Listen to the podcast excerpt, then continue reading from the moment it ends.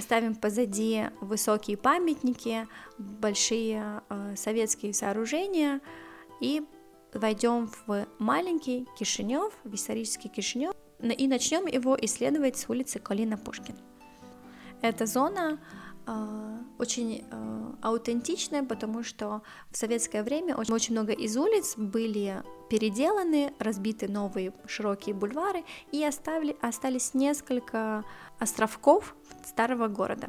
И один из этих островков мы исследуем по, улице, по улицам Калина Пушкин, Замфир Арборе, Ион Дончев и так далее.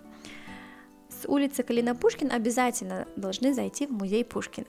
Почему говорю обязательно? Потому что здесь не только музей э, поэта Александра Пушкина, но также это очень хороший образец Кишиневской городской виллы 60-х годов 19 века. Давайте зайдем на территорию музея.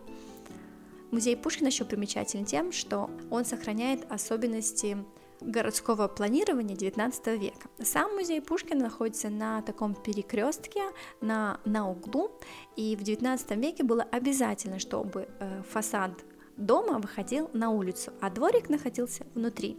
Именно э, таким и сохранился музей Пушкина. Если, да, давайте зайдем, посмотрим э, дворик, внутренний, внутренний дворик э, такой городской виллы 60-х годов 19 века. Музей Пушкина э, особен еще тем, что домик, который сохранился, это один из э, двух уникальных, э, нет, один из двух оригинальных домов, где проживал Пушкин и которые сохранились по сей день. От музея Пушкина э, свернем по Калина Пушкин, чтобы дойти до улицы Замфир Арбори.